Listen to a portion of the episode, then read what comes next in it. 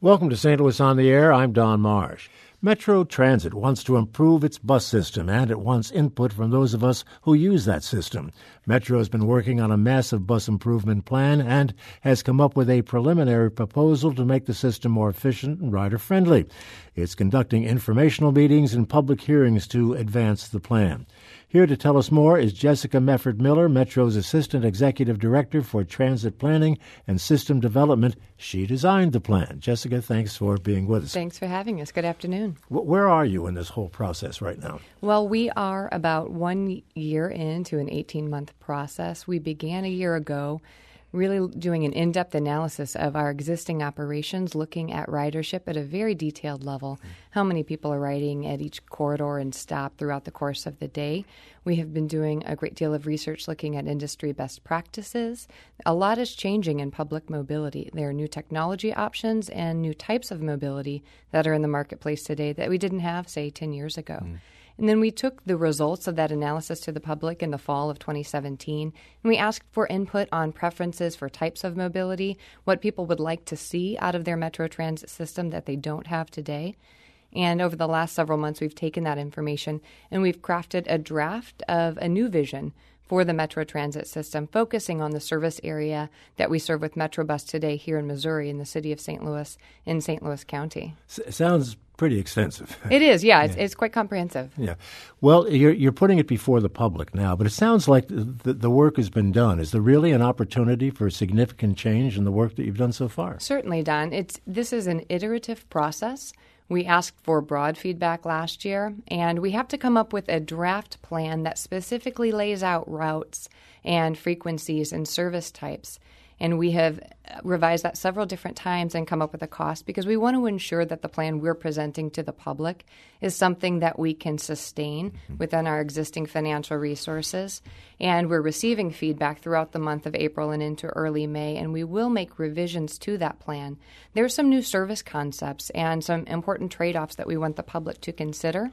And we'll take that information and go back and probably put some service in places where we have proposed eliminating or replacing it with a different mobility mm-hmm. option mm-hmm. and even adjust service frequencies and things like that. Well, we'll certainly talk about some of the things that you have in mind, but you mentioned the word cost. And whenever something like this is done, people suspect that it's going to cost a lot. Taxes will go up, fares will go up, that sort of thing.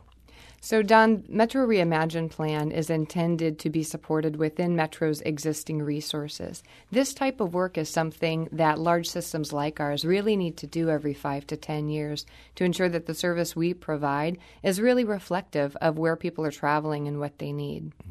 What would be the most dramatic change as proposed at this moment? So, Don, the biggest change is that we're proposing to create a network of what we're calling enhanced frequent service. This is a collection of 12 routes that serve the city of St. Louis and St. Louis County that would operate at least every 15 minutes. Today, most of the routes are operating between 20 and 60 minute frequencies, mm. so the time between buses. And service frequency is the number one request of our customers, and that's true if you're a transit customer in St. Louis or elsewhere in the country.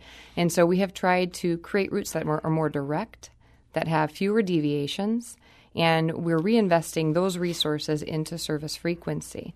So those 15 minute routes would be supplemented by a large network of supporting local routes, most of which would operate every 30 minutes. These are your busiest routes, would I assume?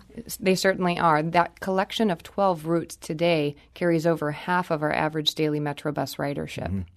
In the meetings that you've had with the public so far, uh, since your plan was proposed, uh, have you heard anything that would make you, at this point, change anything that you've done before?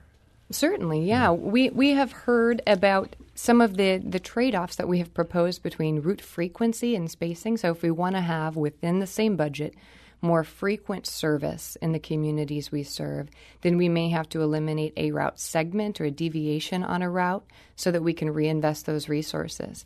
And we're looking at ridership, but we also need to hear from the community about how palatable that option is. Can you walk the four blocks to get to that route that now would serve you every 15 minutes, where you used to have to wait every 30 minutes? Uh, something we have to acknowledge is that some routes would be lost.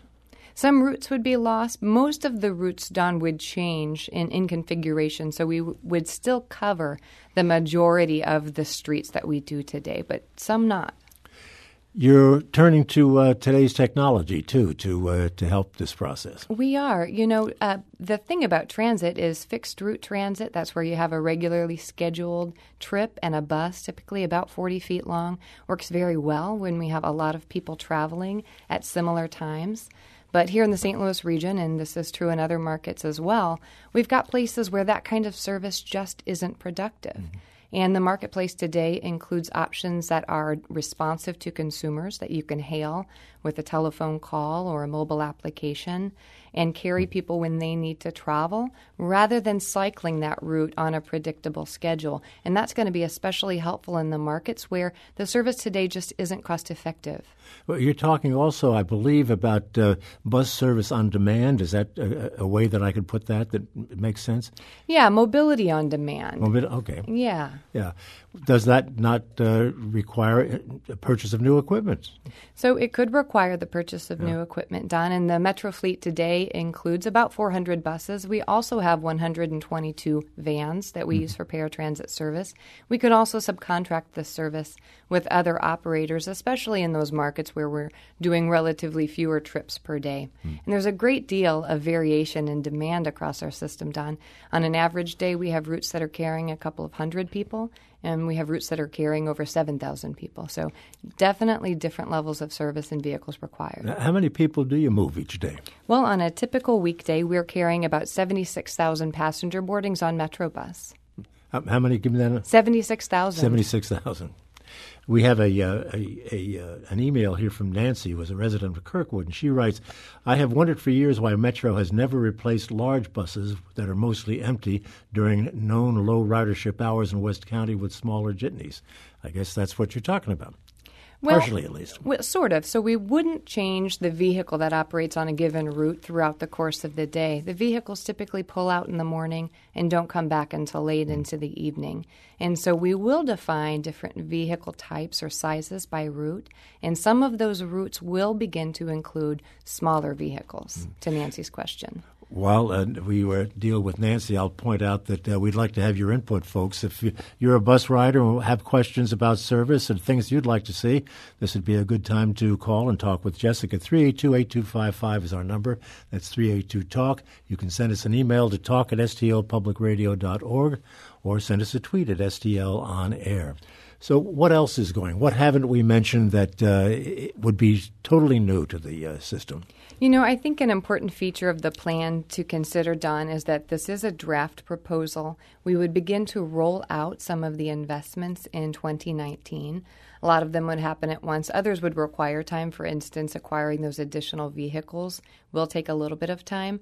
So, as we look to replace that 400 vehicle fleet, we'll begin seeing some smaller buses, but we're also going to be rolling out electric buses in 2019. Today, all of our buses are diesel powered, mm-hmm. so that's a big change for the Metro Transit system. We had the sustainability director from the city of St. Louis on the program that's yesterday, right. and she will be very, very happy to hear that that's because that's right. a big part of the overall plan, needless to say.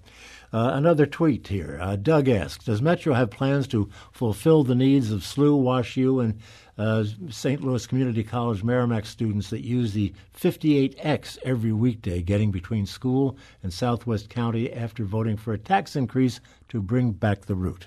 Sure. So Doug asks about the 58X Twin Oaks Express, and yep. that is a limited stop route that connects South and West St. Louis County to downtown St. Louis. That's something that we had proposed eliminating in the Metro Reimagine plan. We've received a lot of feedback over the last week. I expect that will continue over the course of the next month. So I think that we will end up with a route that serves most of the market covered by the 58X mm-hmm. today. We might make some adjustments to it to make it co- more cost effective.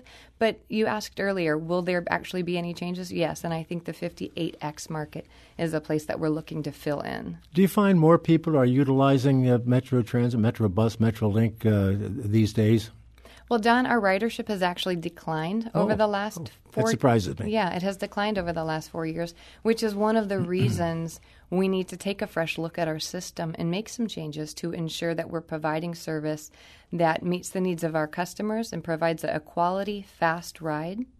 And we hope that the plan that we're delivering through Metro Reimagine does just that. Our, our goals are to increase our ridership, our cost effectiveness, and also to improve the customer experience. I've got to take a break. We'll do that now. We're talking with Jessica Mefford Miller, who is with uh, Metro Transit. We're talking about the plan that is being worked on right now, even as we speak, to improve bus service in the city of St. Louis. Back to continue this conversation in just a moment. This is St. Louis on the Air on St. Louis Public Radio, 90.7 KWMU.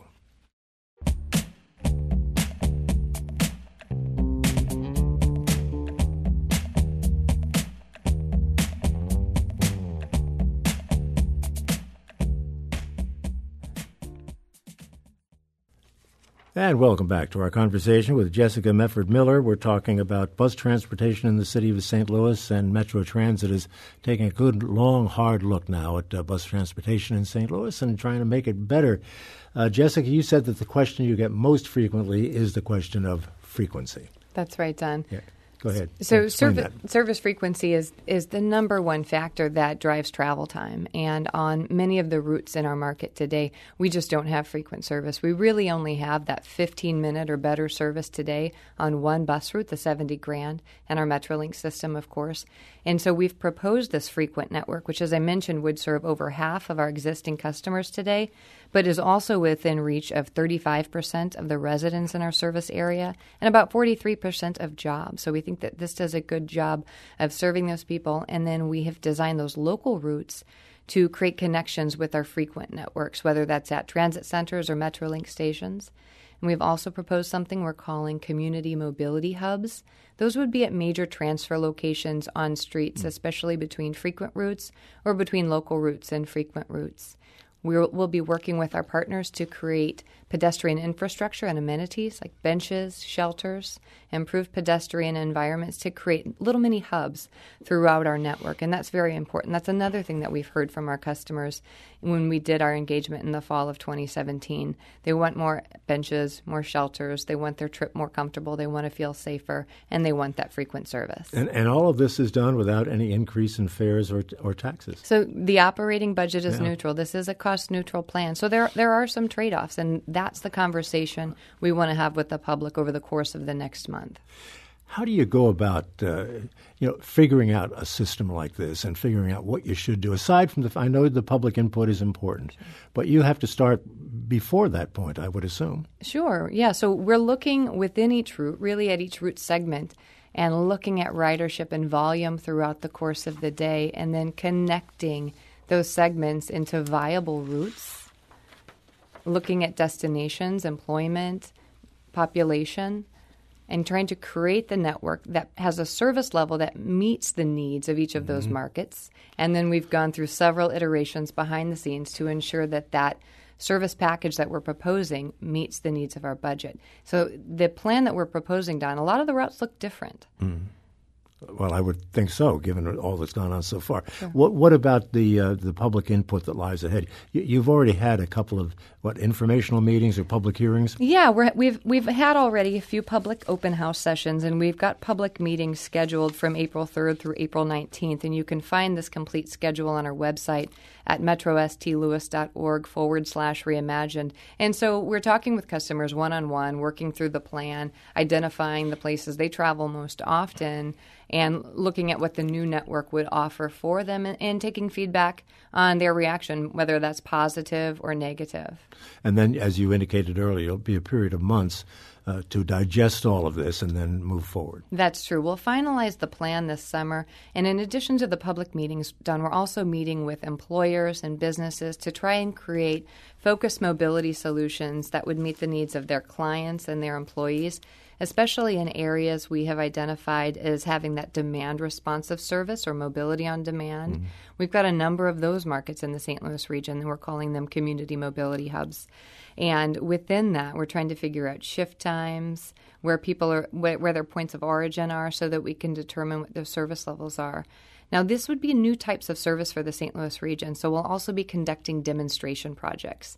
We anticipate that the demonstration projects would occur beginning in 2018, and then we would begin adjusting our fixed routes or even replacing some of our fixed routes with these uh, community mobility solutions beginning in 2019 if you would elaborate on the demonstration projects, I don't quite understand what that would involve. Sure. So, as an example, Don, right now St. Louis is Metro St. Louis is working with a partner, Downtown Inc., on a mobility on demand pilot project in the downtown area. In this service, it uses uh, smaller vehicles called eCab as the operator, and users can hail that by calling or by using a mobile app. Right now, it's a limited. It's just serving yeah. weekend evenings and weekday lunchtime periods. So we're looking at how many people are using it. We're getting f- data from them about the customer experience, where people are actually going. And so we'll use pilot projects like that to help us get an understanding of what our needs are in terms of vehicles, how much service level we need, and what the customer reaction to that is. What would we do without the smartphone anymore? I mean, is yeah, and, and smartphone would be, you know, it's a, a, really important tool for hailing this kind of yeah. service. I do want to emphasize that any service that Metro provides, either directly or on a contractual basis, would be accessible to individuals who also don't have a smartphone mm. or a bank account mm. or individuals who are differently abled. These are all of the considerations that we're weighing as we begin to design those pilot projects. It seems like you've learned something from Uber, for instance. Uh, I mean, y- using that technology. Certainly, and you know, Uber and Lyft have entered our marketplace recently, and, mm. and we are learning from that. I'd say in some markets we're probably ceding some of our ridership to those platforms. Yeah. The service that we provide would be a little bit different. We would have to guarantee a service level, and our customers would need to know that within a given threshold they would be picked up and they'd also be have to be able to access the system without the smartphone. Sure.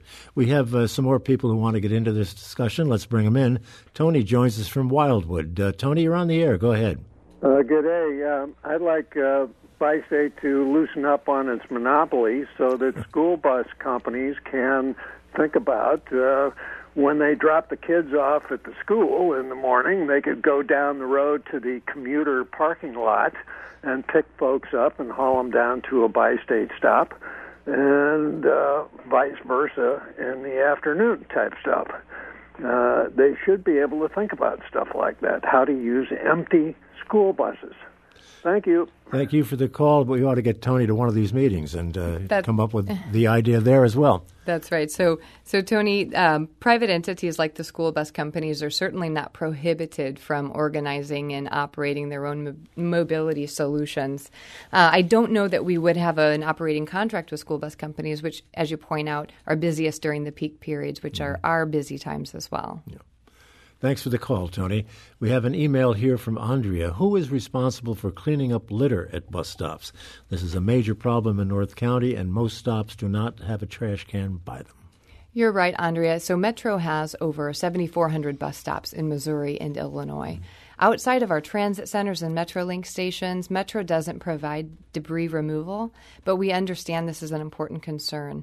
In 2016, we launched a program called Adopt a Stop and we are working with communities and individual property owners and businesses to adopt bus stops. We're providing materials, including trash receptacles at those busy stops, as well as supplies like garbage bags, so that our partners can actually help clean up both the bus stops and the pedestrian right of way near our bus stops. And they would be acknowledged somehow, I'm sure, they just are, to yeah. show that they're good, uh, good community a- citizens. Absolutely, absolutely. You can find out more about Adopt a Stop by calling customer service at 314- 982 1406. Jessica, when was the last time that uh, this, this process was gone through? So, yeah, upgraded. Yeah, so Don, we last did a major redesign of the entire Missouri system in 2006 mm-hmm. when we opened up the Blue Line Metrolink extension. Mm-hmm. So now here we are 12 years later, and it really is time to take a fresh look at mobility options. My understanding is that you're going to be doing this on a, on a regular, periodic basis. Yeah, th- this is something that yeah. agencies like ours should really do every five to ten years. Yep.